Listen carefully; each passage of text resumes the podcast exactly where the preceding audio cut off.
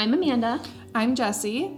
In this podcast, we talk about the joys of motherhood as well as the experiences that have altered us along the way. We've created a safe space to talk about the hard and unconventional alongside the beauty, and we want you to feel confident in the decisions that you make as a mother. Welcome to the Motherhood Collective Co. Let's talk. Welcome back to the Motherhood Collective Co. Um, this is episode four of our birth trauma series. We're going to wrap it up um, nice and clean for you today. We're going to talk a little bit about birth trauma and how it, um, how PTSD settles in our brain and why it happens. Um, and I also we, we asked some questions to my sister-in-law who's a therapist um, and we're going to go over those the answers she gave us later on which are going to be super informative super helpful um, in terms of like how do you find help how do you help somebody that you know is struggling and those types of things Yeah, and get some resources in your hands physical to go forward that with. you can walk away from right now to start your healing journey Yeah. which is so important um, so first i want to say in my research about birth trauma i found a stat that said between 25 and 34% of women report their births as traumatic It's a lot. it's a lot but how many people actually report their births as traumatic Yeah. so, what are the actual stats? Um, and I and I know we live in the United States where our intervention rates are sometimes higher than Much higher. intervention intervention rates in this country. So I, I do think that that is skewed because I think a lot of times we're not honest with ourselves Yeah. in our birth stories for a long time, Yeah. 18 months for me. Mm-hmm. Um, and then I also found this quote when I was looking up birth trauma and the definition of birth trauma. A traumatic birth experience is defined by circumstances in which the individual patient believes her life or that the life of her baby was in danger or that a serious threat to the mother or her baby's physical or emotional integrity existed. So regardless of if, you know, if you're listening to this and you're like, yeah, but I didn't have something happen to me like Jesse had, um, that doesn't matter because if you believed, if you thought, if you were scared at any point in time in your labor or delivery or postpartum experience, it's valid. Any of those factors we talked about in the last episode, if any of those things were true for you, Mm-hmm. Yeah. then yeah. Yeah, go back and listen to that if you need a recap because that's super important for people to understand. Um, one of the biggest things with PTSD, just as a whole, is people don't really understand what it is. If you haven't walked through it, you really, really don't get it. Yeah. um, the belief that you are in danger it settles into your body and into our ancestral ability to avoid danger. And it causes us um, it causes the fear to literally live within a part of our brain called the amygdala. And this is like people call this our ancestral brain.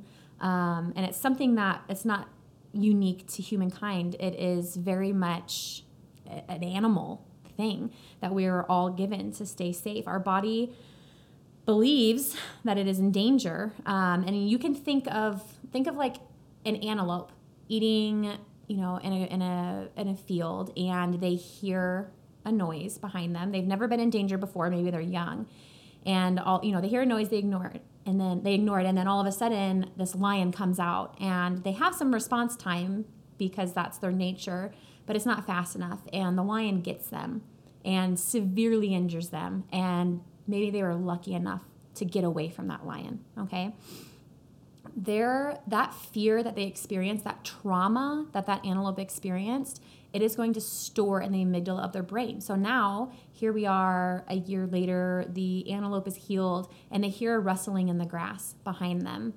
And it's nothing. Maybe it's a prairie dog. I don't know. Something that's non life threatening. But the antelope's body immediately goes into uh, fight or flight because their amygdala says, I know what this is. This is dangerous and their body is going to live as if it is in fear, even if you can logically say, okay, that wasn't anything to worry about. But because of that, because of that um, a response, the next time a lion actually does pop out of the tall grass, they're going to have a much higher chance of survival. So that is why PTSD is such a problem. Uh, it- it is literally our ancestral brain trying to protect us. Yeah. Um, luckily, you know, we have trained professionals that can help untrain our brains, you know, from that trauma. And I guess the point I'm trying to make with that is like your PTSD, your birth trauma, it doesn't make you faulty. It is literally just your brain doing what it's supposed to be doing to protect you. Does that make sense? Absolutely, that makes sense. And I think that's a good point to make for people who are walking this with other people experiencing PTSD to understand that this is happening on a um, a, a brain reactivity level. This is a heightened fight or flight response. This is wired into their brain. And this is not simply a belief system or a state of mm-hmm. mind or something that they chose or are can grow out of. This is something that needs direct healing and it's so valid and it's so real and I think even looking at brain scans, I don't know if you've seen brain scans Oh, yeah. of somebody who has PTSD versus somebody who doesn't. I remember my therapist telling me one time if if you want to know if you have anxiety, for example, you look at a white van and someone who doesn't have anxiety says that's a white van. And if you do have anxiety, you say that's a white van and it's parked next to my car because I'm going to get kidnapped or they mm-hmm. have a, a weapon or they're trying to take my kid and your brain starts going down that rabbit hole. And that's a different rewiring. That is Yeah. not something like you touched on in the lap ep- episode. That's not something that you directly choose. No. That is a thought as a result of something that has happened to you that has reprogrammed your brain to perceive threat where there might not be threat. and it's doing that to protect you, Mm-hmm. which is like the main point. I want to get through your head that nothing is wrong with you. Yeah. And if you have somebody telling you that something is wrong with you, then please send them this episode.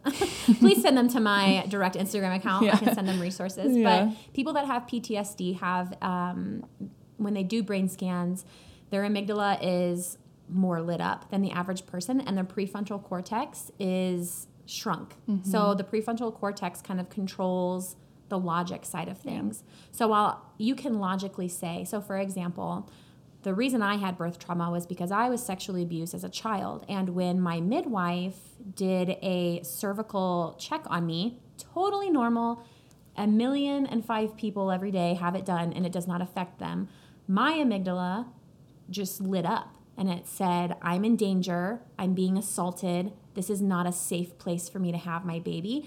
My prefrontal cortex, which would logically say, hey, this is just my midwife and I'm probably not in any danger, is shrunken and it could not overpower the amygdala.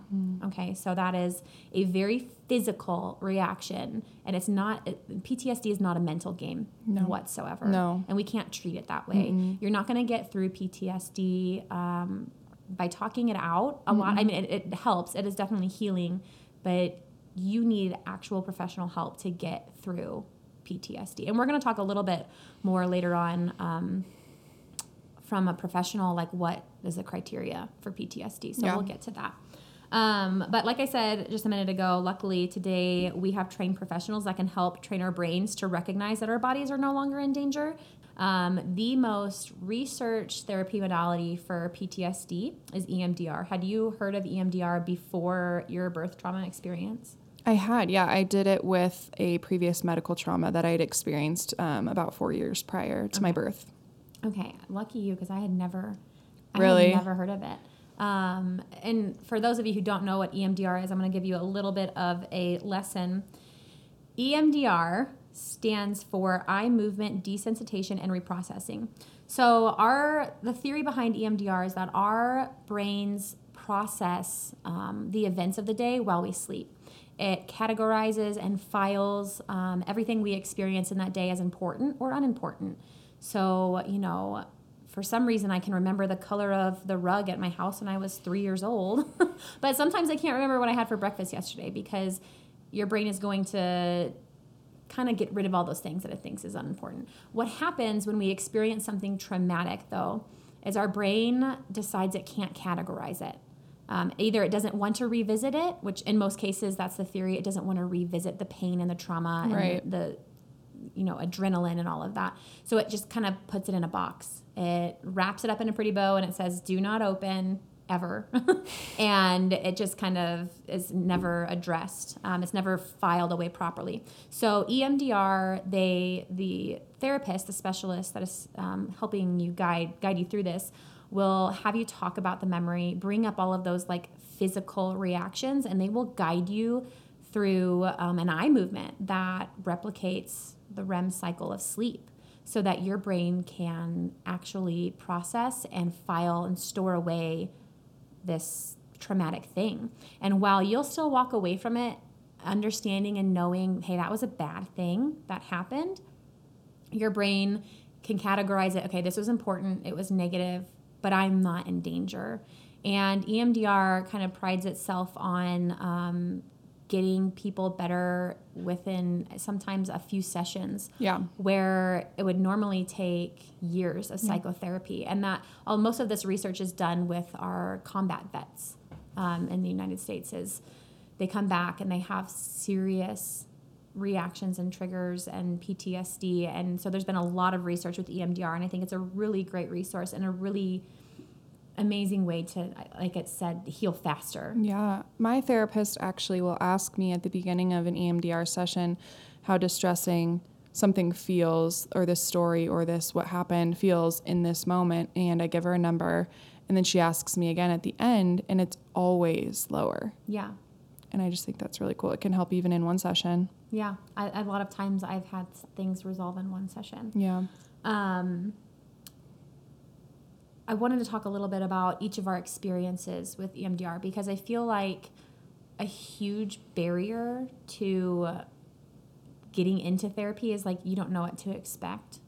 Um, so, tell me a little bit about your first EMDR appointment, and then I'm going to tell everybody a little bit about mine. So my therapist had given me a heads up that this was something she wanted me to do, and because I had already experienced it, I knew what to expect. But if you don't know what to expect, I went in to her office that day and she gave me there's like these little kind of like beads, like large beads that you hold in each hand that are connected to um, this small machine that kind of sends like this pulsing sensation, like back and forth to each one. Um, and you can kind of dictate what, um, how fast or how strong those feel, but you hold one in each hand. And I believe the idea behind that is to engage both sides of your brain. Mm-hmm. So, like you were saying, what's happening to me present, and and try to translate that to this has been this happened to me in the past, mm-hmm. and it's not mm-hmm. happening to me currently. Um, try to help your brain store that file away, like it's been trying to do, in its proper place. So that's kind of how that started. And then she wanted me to close my eyes and, and start from the beginning of my story. Mm-hmm. And I will say, I was actually really frustrated this first session because with my birth, there was a lot of things I did not remember. Yeah. So I would start to process in my head how this was supposed to unfold. And I would just open my eyes and say, Oh, I don't remember what happened next. And I actually, that first session, I was just frustrated. I was just yeah. like, I can't remember all of this stuff. Um, but as I started to piece together things from from what other people had told me in stories and pictures and videos and all of that, I was able to start to finish process in my head. Um, and then she would just ask me throughout my story, like, you know, where are you at now? Where are you at now? How are you feeling? Mm-hmm. What What do you believe about this situation? Yeah. And we kind of went from there. Yeah, and I think what you're just saying, like memory is hard to access, that is a very common symptom of PTSD. And I mentioned it earlier, but our, because our brain doesn't know where to file it, it puts it away behind a wall or in a box. And that's why whenever you talk to somebody that's got PTSD, they will remember some details very vividly and then they will not know what happened for mm-hmm. amounts of time, whether that's a short amount of time or a very long amount of time. And that's just the way trauma works. My my first EMDR experience was a little different than yours. Um, so I had found my EMDR therapist through the help of my sister in law, which I will tell you how to find one later. Um, but I went in and I told her my birth story, kind of a big, a quick synopsis. But there was this one part that I just remembered so many details on. Like I could remember the color of the nail polish of the nurse, like that amount of detail. And she's like, okay, we're going to zone in there. And I didn't have any beads, but she does talk about that. My therapist does talk about that. Like it's a really good way to process memories when you're walking because you're using both sides of your body. Um, or some EMDR therapists I know have you like cross your arms and pat both sides Yeah. of your arms. It's the same exact concept Yeah. as the holding the little. I, I don't. They're not really beads. I don't know what else to call them, but Yeah, but my my EMDR therapist was a little more traditional in the lateral eye movement that that resembles your REM cycle. So she would ask me, um, "I want you to tell me about that moment in great detail." Then she would ask me, "How is your body feeling?" Because she was having me relive it, which is hard. So if you you know, you've got trauma and you're going in for your first appointment, you do need to be prepared for Yeah. that. You're going to be reliving not only just like reliving it by telling the story, but they're going to ask you to live there for a second because they want that physical response that your body's going to give that thinks it's in danger. Um, so she she asked me like, how do you, what are you smelling? What do you see? What color is this? Um, what? How do you feel? How does your body feeling? And how is your body feeling right now? And I remember um, I my heart was racing. I was sobbing and I was shaking like uncontrollably. My hands were shaking so hard. Um, it was distracting for me. So at that point, she said, "Okay, I want you to follow my fingers." And she moved her fingers back and forth in a pattern that helped my eyes. It, it replicated the REM cycle. And then she'd ask me, "Okay, how are you feeling now?" And I would tell her, and it would be a little bit less. And then she's like, "Okay, I need you to relive that moment again." And we relived that moment in my birth story over and over and over for 40 minutes. Um, but by the time I was done with that single session, that moment in my birth story no longer had a physical effect on me in 40 minutes, which was huge. That is absolutely huge. I still had a lot of other parts to work through, plus my entire childhood. So, I mean, I had a long way to go, but that was like, it was a testament to me, like I'm in the right place. And you're kind of faced with two options when you go through something traumatic. You can either, you know, do this really hard work and have to relive it and and heal from it, or mm-hmm. you can try to stuff it away, like you said, keep it in that box stored up in your brain, but it's gonna resurface. because it is a physical reaction. It is not a mental thing. So no matter how hard you try to tuck it away, you're going to be triggered and your amygdala is going to take take priority over your prefrontal cortex and you will not be able to control it. That's what PTSD is. yeah. Um, so my second question is like how did you feel while you were doing EMDR like in the middle of it? How did you feel? Well, I think that initial appointment, I was really frustrated. I was frustrated with myself. I, I pride myself on having an immaculate memory. So to know that this happened and there's spots where it's completely blank was really frustrating. Yeah. I think when we um, took a break and took some time over the course of several weeks, when I went back, I felt a lot of tension in my shoulders, processing. Even right now, anytime If you if you're watching this on YouTube or Instagram, we're both we checking our keep ma- we keep making this joke every time we go to look at this footage, but it's serious. It's like Mm-hmm. talk about having that stored in your body. It's tension held in your shoulders. It's these like visceral shakes that we get Yeah. after these episodes where it is just it's there. And we've healed from it. We're Mm-hmm. working. We've we've gone through this stuff and it's, you know, but I would say when I did get to the point where I was able to piece things together, I felt empowered over what had happened to me and I felt that I would be able to move through this and that it didn't it wouldn't control me forever. I think just having that notion there the first couple times was it, it was all the more motivation to be able to keep going mm-hmm. and try to figure this out. So it just felt like I was taking back control. Yeah, I love that. I agree. I agree. I think um, I had some. So, if you listen to my birth story, you know like the sexual abuse that happened to me when I was as young as a toddler, from my earliest memories to I don't know five or six or so, and I only have maybe forty-five seconds of actual recollection there. So once we got past my birth trauma, because I told you I felt, you know, the shaking, the body spasms, the sobbing, the strong emotional reaction. Once we got through that and we kind of started digging into the sexual abuse of my past, I had that same thing where I'm like, well, I don't, I don't remember anything.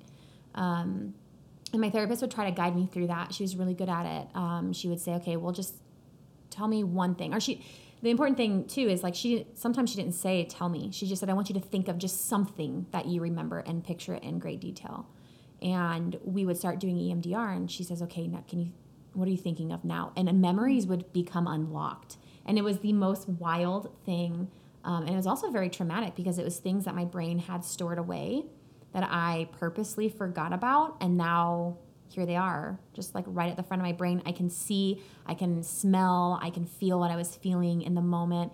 And that was very difficult. But while we were doing EMDR on those new memories, I was able to like process those things. So I think you going into an EMDR appointment, you do need to expect to feel discomfort, physical yeah. discomfort, because the entire point of this is to activate that physical reaction to the to the stimuli, to the fear um, in your body. So for me, it was a nauseous stomach. It was tears. It was shaking. It was like my shoulders up to my ears, and all of those things while I was working through it. So I think that expect that. Yes. Expect that. Um, my next question is How long did it take for you to start noticing results in your life? Because I know we talked about how it can help in one session, but like in your actually actual day to day life, when did you start noticing results? Um, it's hard to tell because I think that my healing journey had so it was all encompassing and this was such a small portion in compared to like some of the other things that I found really helpful. But I think that even after my first session that I walked away I wouldn't say my first, my second session when I came back and I had been able to cope with that frustration I walked away, like I said, feeling a lot lighter and feeling like mm-hmm. I just had that hope that this wasn't going to be my everyday anymore. Um, so I would say immediately. Yeah. Yeah. I agree immediately. I, um, after my first appointment, I can still remember exactly what I was wearing because this was such a monumental time in my life. That's such a monumental moment. Um, and I went home, and my husband Noah was sleeping. My husband was doing yard work, and I sat down, and he came over and he sat down by me, and he said, "Okay, how was it?" I just sobbed. And I was like, you know, I feel like I don't have to take responsibility for everything. So that was the first thing I noticed was mm. I didn't feel responsible for the sexual abuse that happened to me in my past, which again, logically I can tell myself that I was like 4. Okay, this was not my fault. I was a baby. Um, but your prefrontal cortex mm-hmm. is shrunken when you have PTSD. So um, I always carried that shame with me. So that was like a huge weight lifted off my shoulders. Um, and I it immediately started seeping into other areas of my life just after that first appointment. I continued weekly for months and months though, so it was definitely not a one and done type of thing. Um, but that leads me into my next question, which was, what symptoms were the quickest to go away for you? That's a good question. I think probably the tears. I would I was crying a lot. I think the first couple weeks and like in my story I had said I didn't seek out therapy for I think an entire month. So by the time we're doing EMDR, I'm a couple months postpartum. Mm-hmm. And I think there was less tears and there were less moments that felt like I mean, I was at the point a lot of times where it would be like I'd walk out front of my room and there'd be a sweater on the ground and I would start crying because mm-hmm. I'm like, mm-hmm. the house is a mess. Yeah. Or everything just felt too overwhelming really to handle. Yeah. And so I think as we started, you know, sorting through and compartmentalizing these things that were overwhelming me and this this trauma, I felt very healed and able to say, "Oh, there's a sweater on the ground. I can pick it up and hang it up in my closet." Yeah. Um, which in the moment was it was it meant the difference between a good day and a bad day for yeah. me you know not not being able to cry or have to relive this yeah. every day was really freeing that was the first thing to go yeah that's amazing what about you um night terrors oh wow that, that was the last thing to go for me that was the first to go which i was so grateful for and i talked about this in my birth story but i would i would wake up in the middle of the night multiple times a night and I, don't forget we're 18 months postpartum so this is every night, and I'm waking up and I'm seeing someone at the end of my bed. Um, and that stems from the PTSD I got, not from my birth trauma, but from the sexual abuse as a child. And I didn't feel safe. And then I didn't feel safe in my birth as well. So um, it was traumatizing. That in itself, the screaming, the you know, having to wake my husband up every night so he could make me feel safe because I literally thought someone was at the end of my bed. So that was a huge deal for me. Within a week, two weeks, my night terrors were gone. Wow. I went from having them like nightly or multiple times a week to maybe once a month while I was working through all of these things because EMDR did bring up a lot of stuff from my past, like I said, that I had filed away and I didn't remember. So it did bring things up as well.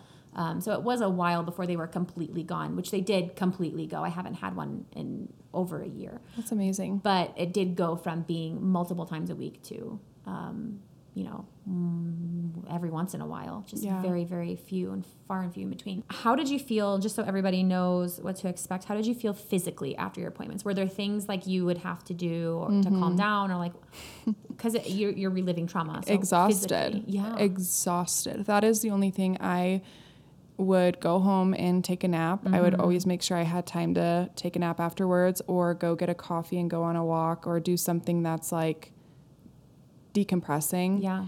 because you're even having these conversations now. I don't know how you felt, but we like I I felt like on you know after we record I need to go take a nap. Mm-hmm. I- I- and I know it won't always be that way cuz this is what we're this is what we're talking through right now is trauma, but I think there is something exhausting about reliving and processing and your brain is tired. Yeah. I mean, the, just the physicality of what it's it's going to the gym. It's like we're exercising. You are because your shoulders are up and your ears and Yeah. you're shaking. Yeah. Like you're you're holding so much trauma within your body and it's being released and that is Yeah. exhausting. Yeah. Yeah. I had similar where I was tired um, afterwards, but I also I felt almost gross. Does that make sense? Yeah. Because I was reliving things that I was very ashamed of in my past. So I remember um, I always needed to take a shower Hmm. because I just felt like, oh, I got to wash that off. If you Yeah. can catch what I'm feeling there. But Yeah. um, and then yes, physically exhausted, and I always wanted a root beer. that was like my thing. I love that. I feel like I always in my life I've always had those patterns of I always have something that I know will cheer me up A comfort item. after. Yeah. So when I was pregnant with Noah, I started liking root beer. I've never liked root beer my whole life. so I think that was like that small comfort. Afterwards, Yeah. I went next door to the store next Yeah. door and I grabbed a root beer on my way It's home. kind of that moment where you're like, I deserve to treat myself. I I'm gonna something go get an ice cream, Yes. or you know, yeah, some kind of special fun drink that you normally don't Yeah. get that maybe has a ton of sugar in it, or something that you're just like, I am gonna do this because you should. So maybe before your first appointment, like Yeah. mentally prepare yourself for the hard things you're going to be doing. Mentally prepare yourself for the reward Mm-hmm. you're going to get of just like you're going to feel so much more whole, but then also have something that you can do or Yeah, eat something or- fun. Yes, afterwards because it is it's draining. Yeah. So we're going to talk a little bit about how to find an EMDR therapist because that's a very specific modality. And if you don't know much about therapy, which I feel like most people don't, um, there are a lot of different ways to treat somebody who has issues. And you know, this is specific to trauma and PTSD. So the reason I even came upon EMDR therapy was through my sister-in-law who is a therapist. Um, my husband finally broke down and he said, I think you need to call her. I really think you need to call her. So I called her and I gave her a brief synopsis. Um, she was what I, I had told like three people at this point about my sexual abuse. So she's like the fourth person to know. and she said, Wow, Amanda, that's really heavy. I think you might be suffering with some post or some PTSD. Um, and she told me a little bit about EMDR in a very loving way. And she told me how to find an EMDR therapist. So if you are curious about EMDR, um, you can go to EMDR, I think it's emdr.org, and you can learn from the actual website a little bit more about like the research that's went behind, that's gone on behind it, how it was developed, all the theories. But um, a really good resource to actually find a therapist is Psychology Today. So the URL is www.psychologytoday.com slash us slash therapist. So this is going to bring up a page where you enter first your city and state. And then once you do that, it's going to come up with a whole list of therapists. But on the page, there's going to be a drop down menu for like filters, things you can filter for. There's like gender, religious preferences, age preferences, what type of insurance you have. But there's also therapy types. Um, and that is where you're going to find EMDR. So just select EMDR, select the other things. If you do have a, a a gender or a religious preference like make sure you do all of that but that will pop up everybody in the vicinity of Yeah. you know the range you put around your home. And then from there, you can read the profiles of different therapists. And that's what I did with mine. I called a bunch of different therapists and settled on one that I thought I would vibe with the most. And it was a really good choice. So it's a really, really good tool. Yeah. psychology I know that my therapist is actually a licensed trauma therapist. So she, I don't know if there's something on there that you Mm-hmm. can even just select trauma. Yeah, there is. Um, there's like a an issues tab, so you can put. You can even go as specific as uh, birth trauma. Okay. So there's a lot of different ways you can That's do that. cool.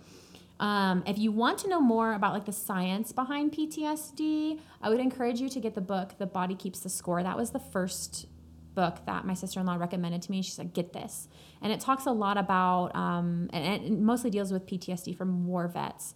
But it talks a lot about the physical um, manifestations of trauma, like how it works in the brain. It'll show you brain scans. It will, if you're that person that needs to know the details. It also gives a lot of resources for healing and a lot of good stories about healing. It's sitting on my bedside table right yeah, now. yeah, it's a good one. And then the other um, source that I came across is pattch.org. So that's P A T T C H.org. And that is the prevention and treatment of traumatic childbirth. It's um, this whole association. I had never heard of them before, but as I was looking into their website a little bit more, they have a lot of resources. Right at the top of the page, there's um, a tab that says birth story or birth trauma resources, and they've got um, a whole list of podcasts you can listen to. Um, they have a group therapy session finder, so you can find group therapy sessions close to you.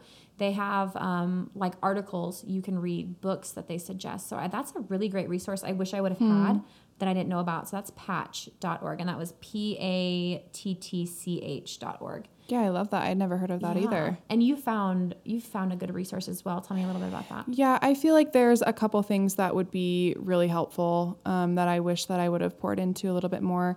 There are local support groups that you can find. There are, um, I know, like at the church that I go to, there are so many different groups for so many different topics. And I think if you can get plugged into something like that, you will just just carrying that notion that you're not alone is so healing in and of itself, regardless of what you're going through, whether it's infertility or you're a single mom or anything that you feel like is really hard for you right now. I would just really suggest finding some kind of group of people that are that are feeling the same way or going through Yeah. the same things. Um, I think that can be really helpful. Yeah, and I think we live in a world of social media. So one of the biggest things I did postpartum was I curated my feed. I literally unfollowed so much stuff because I was a you're a totally different human after you become a mother. That's kind of one of the big points of becoming a Yeah. mother. Um, and so I lost interest in a lot of the things I was following beforehand. So I unfollowed people who made me feel less than, that I was comparing myself to. And I basically, everybody I follow on Instagram right now is a mom that I agree with Yeah. and or a therapist. so I followed a lot of therapists Yeah. online, um, and I think that really helps. And you Yeah. found one that you really yes, liked. there is a wonderful um, page on Instagram that is the Birth Trauma Mama. I think that she um, shares so many valuable resources and so many quotes. I found, I was looking through my Instagram like archives and I reshared so many things from her page before I even followed her. They were just coming up on my suggested and I just resonated with everything she was saying and it made me feel so understood and seen for where I was at. So, would highly recommend her too. Yeah. And I know she has a podcast as well. Okay, we'll have to find that and post Yeah. it onto our social media somewhere Yeah. so people have access to it. Um, we are going to go ahead and end this episode now and continue on our next episode with our guest speaker. Um, I put that in air quotes, you can't see it, but because I'm going to be reading her answers because right now is a chaotic time in her life, so she couldn't be here today. But I do want to end with um, if this is you, if anything we said today resonates with you, please get help. You're not going to regret it. Um, there's nothing wrong with you. You're a really wonderful mother. And the fact that you're here listening to this podcast tells us that you are a wonderful mother. Yeah. Um, just seek help. Yeah. That's all I need to And. I is just seek will volunteer myself. If you want to personally reach out to me, I want to help you find help as well because Yeah. that can feel so daunting and so generalized. And if you need somebody to look for a therapist for you in your area or you need somebody to talk to on the phone, I've already been doing that. Um, I've been pretty open about my story, and there are there are women who have been you know, messaging me on Instagram and I I love talking to Yeah. them and I love giving them my phone number and saying like we can, you know, I can help you with Yeah, this. we're both here. Yeah. Um, you can find Jesse at Wildflower Writings. and you can find me at dr.amanda.johnson. We laugh every time. Eventually, that's not going to be funny. Um, and if this is you and you don't feel seen and you feel like you're being um, dismissed by your family or your partner, like send them this episode. This is an actual physical thing you cannot control. And I think it's really important for everyone in your life to understand that as you work through this. Yeah. Thanks for sharing all that. Yeah, yeah. We'll be back with uh, our guest speaker. Yes. Thank you for listening and remember that you were chosen to be the mother of your children. And you are exactly where you need to be. See you next week.